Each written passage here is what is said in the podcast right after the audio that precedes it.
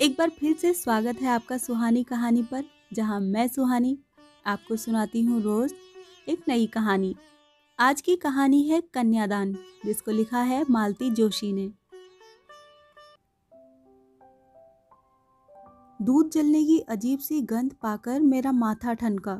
Machine छोड़कर रसोई में झांका तो देखा, दूध उफन उफन कर चूल्हे में जा रहा है, और सुम्मी का कहीं पता नहीं है। सुम्मी। मैंने चूल्हे में लकड़ी खींचते हुए आवाज़ दी। जब कोई जवाब नहीं मिला तो मैं अनायास ही बैठक की ओर मुड़ गई। सुम्मी खिड़की के पास खड़ी अपलक सड़क की ओर निहार रही थी।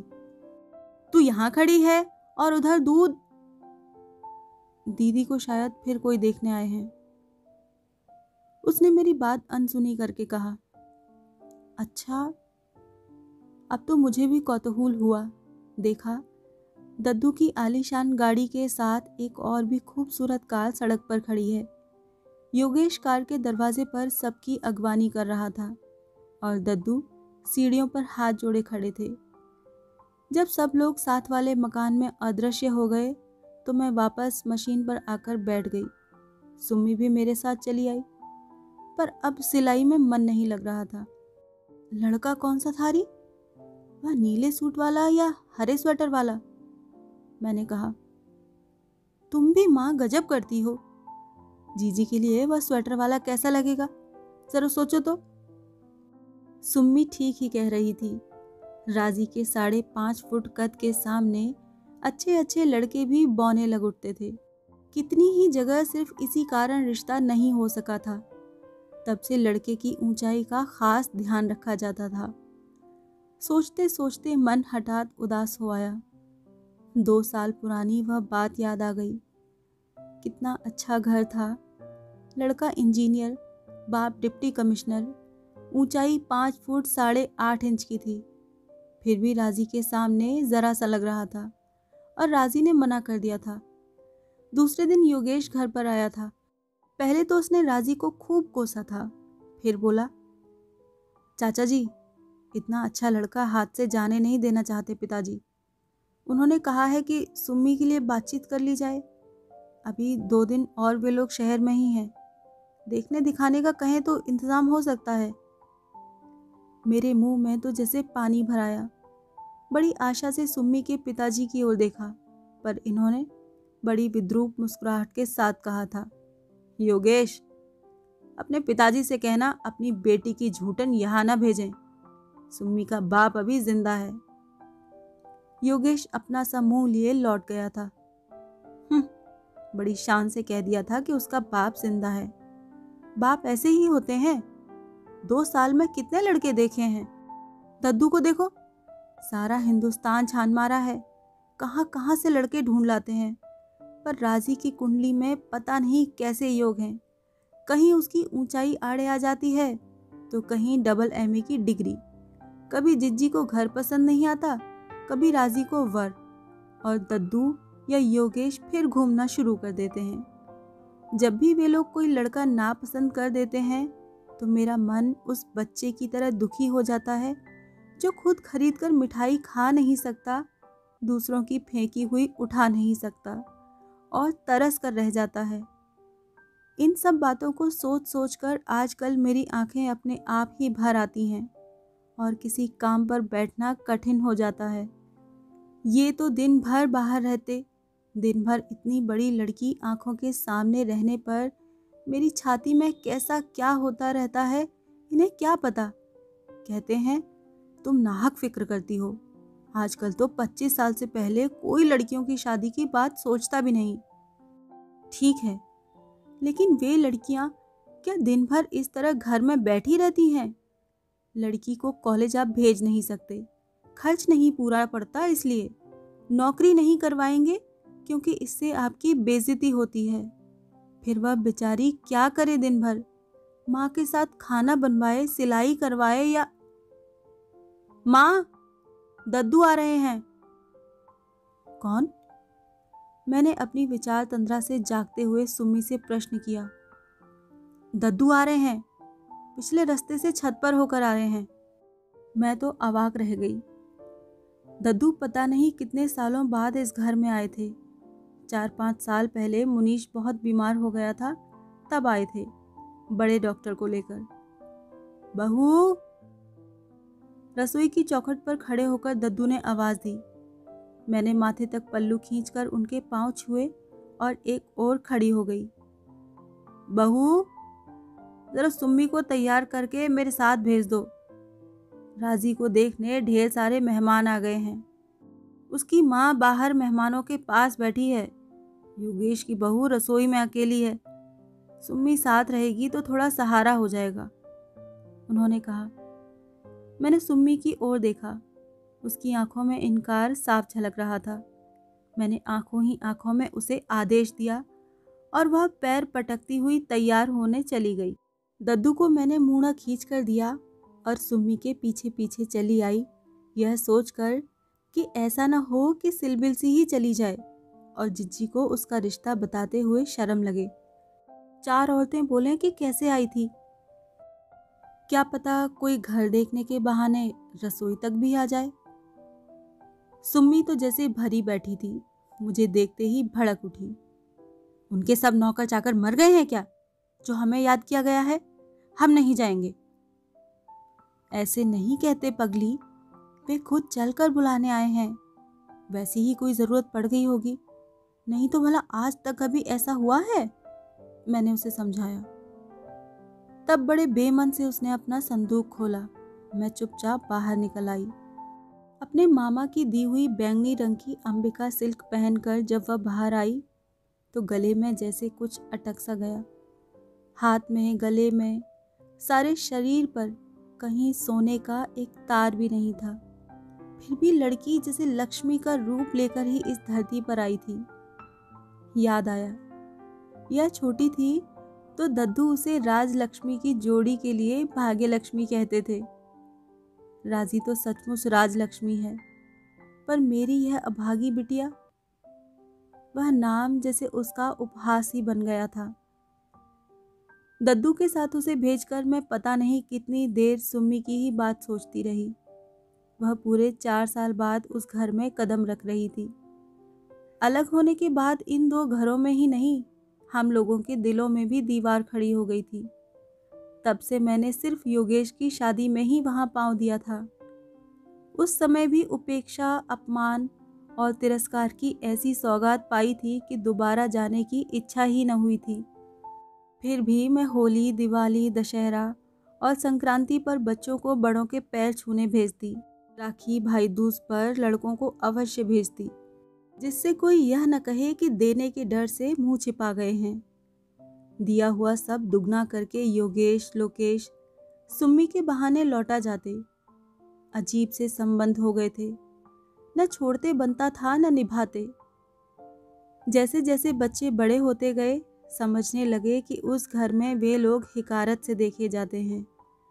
सबसे पहले सुम्मी ने वहाँ जाने से इनकार किया। दूसरे वर्ष मुनीश ने भी उसका अनुकरण किया। गिरीश और सतीश तो अभी छोटे थे, पर इस साल से हरीश भी विद्रोही दल में शामिल हो गया था। और कोई बुलाने आता तो सुम्मी तो आज भी न जाती, पर दद्दू की बात और थी। उनकी बात टाली नहीं जा सकती थी। उनके लिए सबके मन में एक ऊँचा आसन है। बंटवारे के बाद भी उस स्थिति में फ़र्क नहीं आया। ये मुँह से चाहे जो भी कहते रहें, दद्दू की बात टाल दें ऐसा साहस उनका भी नहीं था। और झगड़ा दद्दू से था ही कब? बैर तो देवर भाभी के बीच था। दद्दू उतने ही निरीह थे जितनी कि मैं, और इस रोज रोज की खटपट से उतने ही त्रस्त भी। जिज्जी यह देखकर चिढ़ती थी कि लाला जी दिन भर बैठकर ताश खेलते हैं या सिगरेट फूंकते हैं। खानदानी कारोबार में ज़रा भी हाथ नहीं बटाते। साल दो साल बाद घर में एक प्राणी की वृद्धि करना ही उनके पुरुषार्थ की सीमा है। देवर को यह कोफ्त होती थी कि भाभी ठसक किसे दिखाती हैं। वे किसी और का नहीं, अपने बाप का माल खा रहे हैं। पर कौन समझाता कि बाप की कमाई कोई ज़िंदगी भर बैठकर नहीं खा सकता? और दद्दू न होते तो घर की ईंटें तक बिक गई होती। और फिर एक दिन विस्फोट हो ही गया था।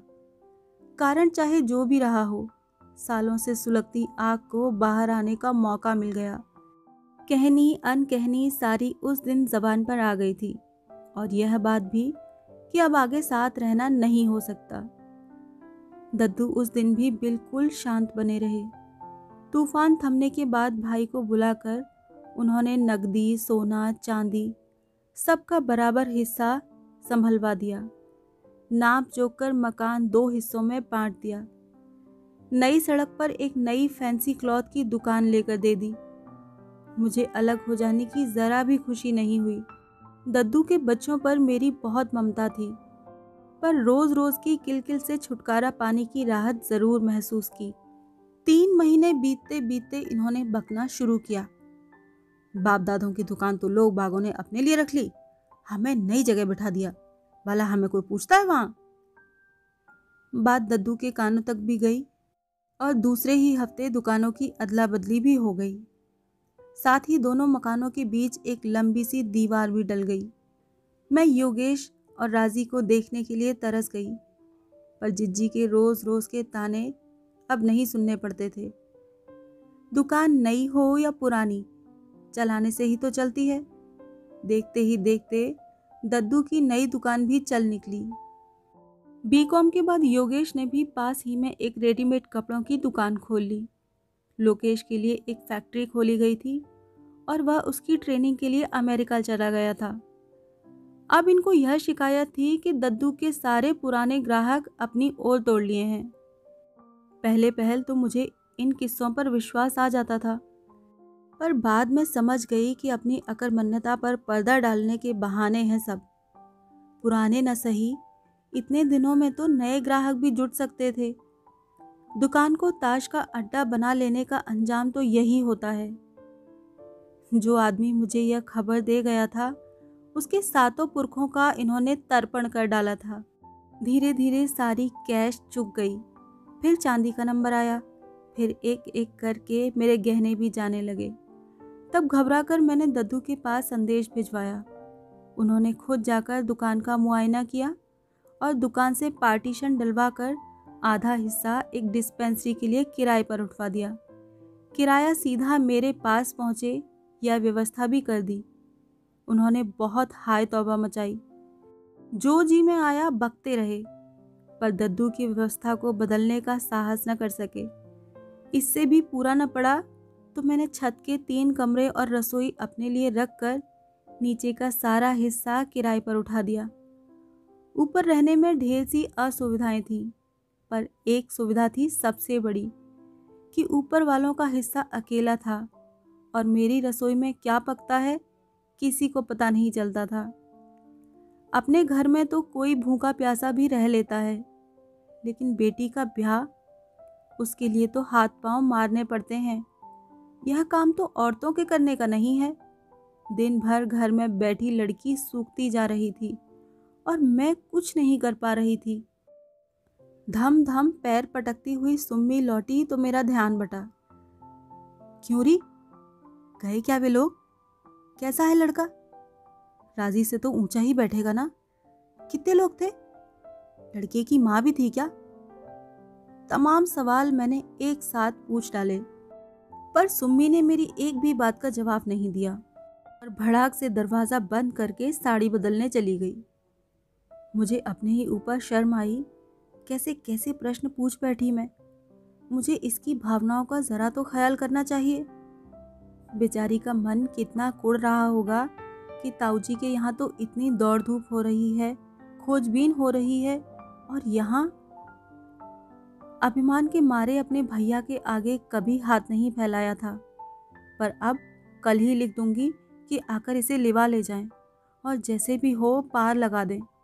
शुक्र है भगवान का कि एक लड़की दी, नहीं तो किस किस के आगे हाथ पसारती? रात खाना परोसते हुए मैंने इन्हें बताया। आज फिर राज़ी को देखने आए थे। वेरी गुड उन्होंने हंस कर कहा। बाप ने ब्लैक में खूब जम कर कमाया है। अब छोकरी सब हिसाब बराबर कर रही है। हार्ट दस हज़ार तो अब तक देखने में ही खर्च हो गए। शादी तो अभी बाकी है। मुझे बात का यह ढंग अच्छा नहीं लगा। कहा, जब संयोग बनेगा तभी ना शादी होगी। बेचारे कोशिश करने में तो कोई कसर नहीं छोड़ रहे। और मैं हाथ पर हाथ धरे बैठा हूँ। यही कहना चाहती हो ना? इन्होंने एका एक गर्म होते हुए कहा, ठीक तो है। मैं दद्दू की तरह हाई क्लास का आदमी नहीं हूँ। रोज रोज इस तरह का आयोजन नहीं कर सकता। तो तुम सोचती हो कि मुझे कोई फ़िक्र ही नहीं है? ठीक है, तुमने मेरे बारे में इससे ज़्यादा सोचा ही कब है? और थाली सरका कर उठ खड़े हुए। सुपारी तक बिना खाए बाहर चले गए। मैं बड़ी देर तक वहीं चौके में सिर थामे बैठी रही। इस तरह के सीन आए दिन होते ही रहते थे, और हर बार मेरा मन पहले से अधिक उदास हो जाता। जब भी राज़ी को कोई देखने आया, मैं इनके कानों में यह बात ज़रूर डालती। मन में एक आशा सी बनी रहती कि कभी तो इनके अंदर का बाप जागेगा। पर सिवाय बड़े भाई को गालियाँ देने के उनसे कुछ नहीं होता था।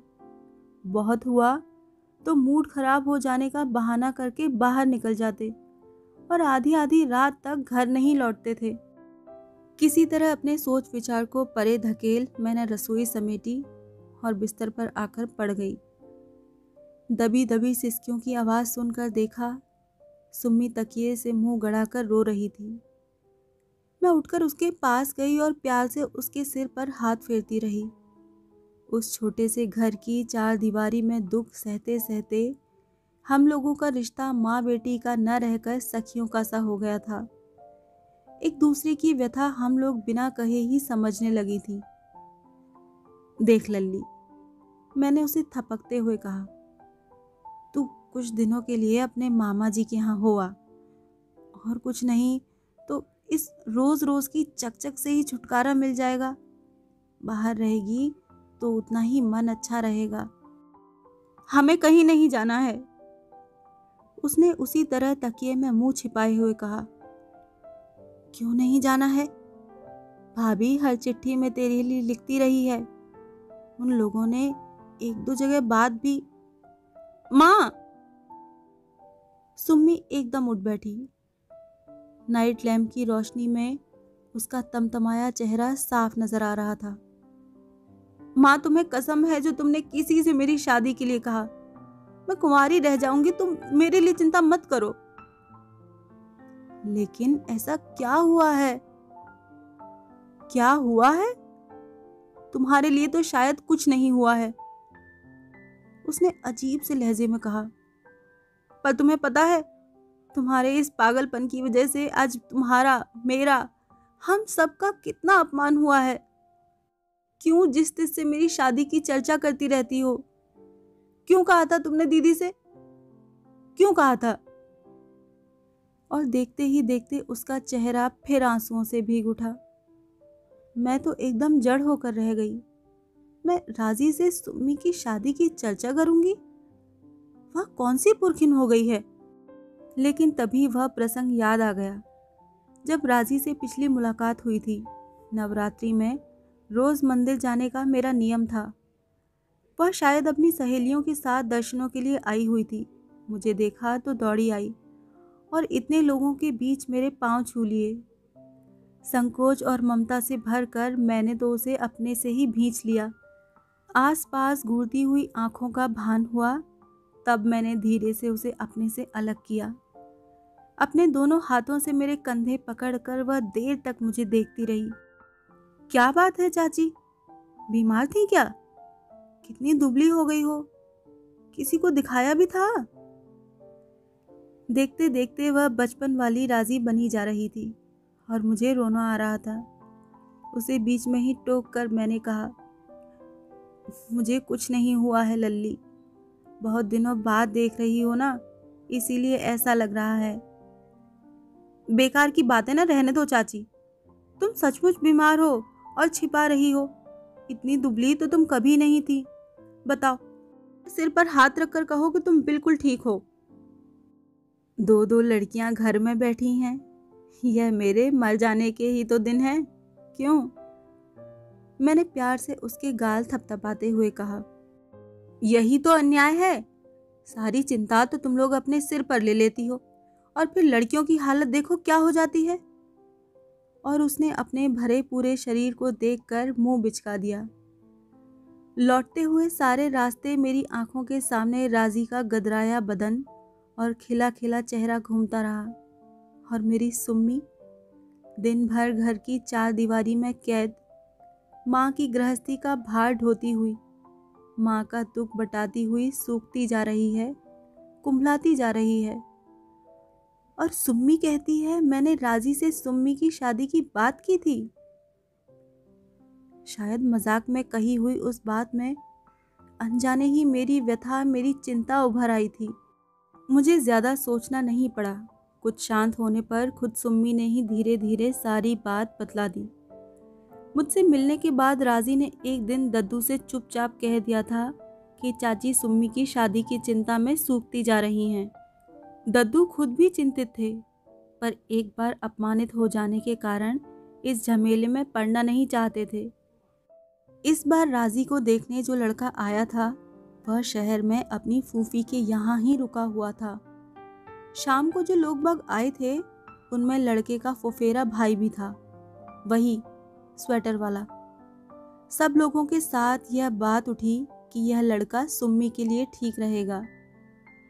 योगेश पर मेहमानों का भार छोड़कर दद्दू चुपचाप पिछले रास्ते सुम्मी को बुलाने आए थे।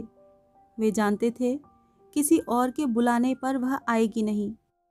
सुम्मी को सीधे ड्राइंग रूम में ले गए। सबसे परिचय करवाने के बाद उसे राज़ी के पास बिठा दिया गया था। राज़ी ने फुसफुसाकर उसे बता दिया था कि वह स्वेटर वाले को अच्छी तरह देख ले। यहाँ तक तो सब ठीक ही हुआ था। उन लोगों के जाने के बाद सुम्मी आने ही लगी कि राज़ी ने हाथ पकड़कर रोक लिया था। बरसों बाद मिली थी वे और उन लोगों के सामने बातचीत जरा नहीं हो पाई थी। गपशप और नाश्ते में दोनों बहनें डूबी हुई थी कि सामने वाले कमरे से सास बहू की बातचीत सुनाई दी। लड़की तो लाकर दिखा दी, पर यह भी सोचा है कि कितनी ऊँची उड़ान है, जिज्जी कह रही थी। लेना देना तो अलग। उन लोगों के रुतबे के लायक इत्रपान भी हो सकेगा। वे दिन गए जब लोग खानदान भर देखकर लड़की ब्याह लेते थे। तो परवाह क्या है माता जी योगेश की बहू ने कहा। जब ताऊ जी ने इतना धर दिखाया है तो शादी कर पाने का जिम्मा भी उनका ही रहा। दद्दू शायद आसपास ही कहीं थे। गरज कर बोले, बहू शादी का खर्च चाहे सुम्मी के ताऊ जी उठाएँ या उसके पिताजी, तुम्हारे पीहल से कुछ नहीं मांगेंगे। इत्मीनान रखो। इसके आगे सुम्मी नहीं सुन सकी थी और राज़ी का हाथ छुड़ाकर भाग आई थी। सारी बात सुनकर समझ में नहीं आया कि मुझे खुश होना चाहिए या उदास। दद्दू के लिए ज़रूर श्रद्धा उमड़ आई। अपनी लाडली नाजो पली बहू को आज उन्होंने मेरी सुम्मी के लिए कठोर शब्द कहे थे। यह जानकर खुशी तो हुई, पर डर भी लगा। उस घर का वातावरण इस घटना के बाद कैसा होगा, इसकी कल्पना की जा सकती थी। गनीमत थी कि नीचे वाली नर्स भाई इन दिनों छुट्टी पर थी। नहीं तो घर में तूफ़ान उठे बिना नहीं रहता। नर्स बाई जानती थी कि देवर भाभी को लड़वाना कितना आसान है। मुफ़्त का तमाशा देखने में किसी को क्या ऐतराज हो सकता है? पाँच छः दिन बाद योगेश आया। चाचा जी तो घर पर नहीं है ना? उसने बाहर ही से पूछ लिया था। चाची, उन लोगों का संदेश आ गया है। उन्हें सुम्मी पसंद आ गई है। आप लोग क्या कहते हैं बताइए? उसने बैठते ही शुरू किया। खुशी के मारे मैं मूक सी हो गई। उसने मेरी चुप्पी का दूसरा ही मतलब लेते हुए कहा लड़का जल्दी से आपको दिखाया नहीं जा सका। लेकिन वे लोग यहीं के हैं। किसी भी दिन देख आइएगा। फ़ोटो यह रहा। लड़का डॉक्टर है। प्रैक्टिस अभी जमी तो नहीं है, पर पिताजी की रेपुटेशन अच्छी है। जल्दी ही चलने लगेगी। आपने डॉक्टर अवध बिहारी का नाम तो सुना है ना? उन्हीं का लड़का है। लड़का तो अच्छा है भैया, फिर दद्दू खराब थोड़े ही देखेंगे। ये आप कह रही हैं, चाची? हमारे यहाँ आकर सीखिए। नुस्ख कैसे निकाले जाते हैं? उसने कहा, क्यों? क्या हुआ? लड़का तो अच्छा था, मैंने खिड़की से देखा था। मैंने अपनी ताक झाँक वाली बात कह दी और झेप गई। पर योगेश अपनी ही धुन में था। बोला, इस बार जानती हैं क्या बात हुई? लड़के का इंटेलेक्चुअल स्टैंडर्ड नहीं जमा मेम साहब को। वह मिलिट्री का जवान है बीएससी पास है। पर इनकी तरह लेक्चर नहीं झाड़ता है ना, इसी से इन्हें पसंद नहीं आया। मैंने तो चाची आज ही दो दर्जन जूतों का ऑर्डर दे दिया है। राज़ी पर इतना गुस्सा आया। पिता और भाई पाँच साल से परेशान हो रहे हैं, पर इनके मिजाज ही नहीं मिलते। मेरी सुम्मी किसी दशा होती तो पता चलता। रात मैंने किस उत्साह से इन्हें यह खबर सुनाई। इस बार झूठन वाला मामला नहीं था। लड़का सुम्मी के लिए ही देखा गया था। फिर भी इन्हें बिगड़ना था सब बिगड़े भी। वाह, बड़ी जल्दी याद आया कि लड़की के बाप भी है, उसे कहना चाहिए। उनसे कहो, इतना किया है तो कन्यादान भी कर दे। हम्म। लड़की उन्हें पसंद आने से क्या हो जाएगा? हमें भी तो लड़का पसंद हो। लड़का अच्छा है, मैंने देखा है। शहर ही में तो है। आप जाकर देख आइए। पर घर आया इतना अच्छा रिश्ता मैं न जाने दूँगी। मैंने अनुनय के स्वर में कहा, जाकर देख आने से ही सब कुछ हो जाएगा? और उन लोगों ने मुँह फाड़कर कुछ मांगा तो क्या करूँ? घर लौटाऊं या नदी में डुबकी लगा जाऊँ? उस दिन पहली बार मन में उनके लिए तिरस्कार जागा। जब भी कोई समस्या सामने आई कि मरने जीने की बातें करने लगेंगे लेकिन हर बार की तरह समस्या तो समाप्त होने वाली नहीं थी। यह तो लड़की की तरह दिनों दिन बढ़ती ही जाती। उस दिन मैंने खूब जली कटी सुनाई, न बच्चों का ख्याल किया, न पड़ोसियों का। पर इतने दिनों से वंचित सारा रोष उड़ेल देने के बाद भी मन हल्का नहीं हुआ। उल्टे और भारी हो गया। यह घर बेच दीजिए। एक बार वह घर से चली जाए तो मैं बच्चों को लेकर सड़क पर भी रह लूँगी। मैंने आखिर में कहा, पर कहते कहते याद आया, यह घर भी कहाँ अपना था? आधे से ज़्यादा तो रहन पड़ा था। थक हार कर मैं जाकर अपने बिस्तर पर लेट रही। क्या पाप किया था मैंने, जो ज़िंदगी भर इस निकम्मे आदमी के पल्ले बंध गई थी? गरीबी से मुझे डर नहीं लगता। अपने पति का साथ हो तो झोपड़ी भी अच्छी लगती है। नमक रोटी में भी स्वाद मिलता है। फिर दसवीं तक पढ़ी भी थी मैं। इनकी रईसी ख्याली आड़े नहीं आती तो गृहस्थी का बोझ उठाने के लिए नौकरी भी कर सकती थी। दुख का बोझ अगर बांट लिया जाए तो इतना भारी भी नहीं लगता। पर इन्होंने ज़िंदगी भर क्या किया? सिर्फ़ दूसरों को कोसा ही है। कभी दद्दू को कि उन्होंने ठग लिया। मुझे इसलिए कि मेरे आते ही लक्ष्मी उनसे रूठ गई। कभी बच्चों को कि वे अपने साथ भूख और बीमारी के अलावा कुछ नहीं लाए। जीवन में एक बार तो ऐसा काम करके दिखाते कि मैं गर्व से सिर उठाकर चलती। एक दिन सुबह सुबह ही मुनीश ने खबर दी कि दद्दू आ रहे हैं। हम लोग रसोई में चाय पी रहे थे। बाहर वाले कमरों में बिस्तर फैले हुए थे। मैंने और सुम्मी ने जल्दी से बिस्तर समेटे। तब तक दद्दू ऊपर आ गए। बगुले के पंख सी धोती कुर्ता पहने, माथे पर चंदन का टीका लगाए, सीधे मंदिर से आ रहे थे शायद। मैंने सिर पर पल्ला लेकर उनके पाँव छुए और इन्हें बुलाने भीतर गई। जंगी और अंडरवेयर पहने ये चूल्हे के पास मज़े से ताप रहे थे। मन ही मन भाइयों की तुलना कर डाली और विषाद से भर उठी। बाहर दद्दू बैठे हैं। मैंने पजामा पकड़ाते हुए कहा, और ज़रा ढंग से ही बोलना। उनके गुस्से की परवाह किए बिना मैंने समझाया। वे कमरे में चले गए। मैं दरवाजे से कान लगाए खड़ी रही। योगेश मिला था?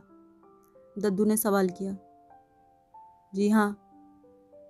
उस रिश्ते के बारे में क्या तय किया तुमने? जी मैंने योगेश को बता दिया था, लड़का हमें पसंद नहीं है। मैं तो दंग रह गई। इन्होंने बाहर ही बाहर इस तरह जवाब भी दे दिया और मुझे बताया तक नहीं। दुख और क्रोध से मेरा सारा शरीर कांपने लगा। उधर दद्दू ने प्रश्नों की झड़ी लगा रखी थी। किसे पसंद नहीं है, तुम्हें, बहू को या सुम्मी को? नापसंद करने जैसा उसमें क्या है? रंग, रूप, विद्या, बुद्धि, कुल, गोत्र, किस चीज़ में तुम्हें दोष नज़र आया? जीवन में पहली बार मैंने दद्दू के सामने बोलने का साहस जुटाया। जी, लड़के में तो रत्ती भर भी दोष नहीं है। इतने ऊँचे घर में संबंध करने में संकोच हो रहा था इसी से। तो हमारा घर नीचा है? दद्दू गरजे। रही दान दहेज की बात तो कोई उनके दरवाजे तक गया भी है पता लगाने? वे दान दहेज ना भी लें, तब भी यह शादी नहीं हो सकती। मेरी इतनी हैसियत नहीं है। बड़ी देर बाद इन्होंने मुँह खोला। तुम अगर सोचते हो कि कोई नारियल सुपारी के साथ तुम्हारी बेटी ब्याह कर ले जाएगा तो भैये, हिंदुस्तान में अभी पचासों साल तक वह दिन नहीं आएगा, दद्दू ने कहा। जी, मैं चाहता भी नहीं कंगालों की तरह शादी करना। बस ज़रा सुविधा जुटा रहा हूँ। तुम जिस तरह सुविधा जुटा रहे हो उसके इंतज़ार में तो लड़की बूढ़ी हो जाएगी। भैये फूस की आग पर तापना बड़ा मुश्किल है। जुआ चाहे सरकारी लॉटरी का हो या मटके का, किसी का घर नहीं भरता। मैंने लोगों को रातों रात कंगाल होते देखा है। भावावेश में उनका गला भर आया। वे शायद और भी कुछ कहते, पर इनके तमतमाए चेहरे को देखकर चुप रह गए। पत्नी के सामने इस तरह अपमानित होना इन्हें शायद अच्छा नहीं लग रहा था। खैर, जैसे भी तुम लोग ठीक समझो। बहू, ये पासबुक रखो। ये पैसा सिर्फ़ सुम्मी की शादी के लिए ही रख छोड़ा था। यह रिश्ता पसंद नहीं तो कोई बात नहीं। दुनिया में और भी लड़के हैं। लेकिन सिर्फ़ पैसों की तंगी के कारण लड़की को ज़्यादा दिन तक घर में बिठाकर तो नहीं रख सकते हम। उन्होंने पासबुक तिपाई पर रखी ही थी। कि ये कड़े स्वर में बोल उठे। ये आप ले जाइए। गरीब ही सही, लेकिन हम भिकारी नहीं हैं। मैं भी कोई धर्मात्मा नहीं हूँ जो तुम्हें दान दे रहा हूँ। दद्दू ने भी कड़क कर जवाब दिया। गाँव का मकान बेचकर जो रुपए हाथ आए थे, उसमें से आधे तुम्हारे नाम पर डाल दिए थे। उन पर तो अपना अधिकार मानते हो कि नहीं? आपने तो बतलाया था कि मकान अस्पताल के लिए धर्मार्थ दे दिया है? ये बोले, अभी कहा ना कि मैं कोई धर्मात्मा नहीं हूँ, व्यापारी आदमी हूँ। इतनी बड़ी हवेली यूँ ही दान कर दूँ, ऐसा संत नहीं हूँ। ये बात मुझसे छिपाए रखने की क्या ज़रूरत थी? इन्होंने खिसिया कर पूछा, पर दद्दू ने कोई जवाब नहीं दिया। गोद में रखी टोपी सिर पर रख कर सीढ़ियाँ उतरने लगे, और जवाब देने की ज़रूरत भी क्या थी? क्या ये स्वयं ही अपने प्रश्न का उत्तर नहीं थे? कांपते हाथ से मैंने पासबुक उठा ली। उसमें रुपया जमा करने की तारीख उसी महीने के अगले महीने की थी, जिस महीने में हम लोगों का बंटवारा हुआ था।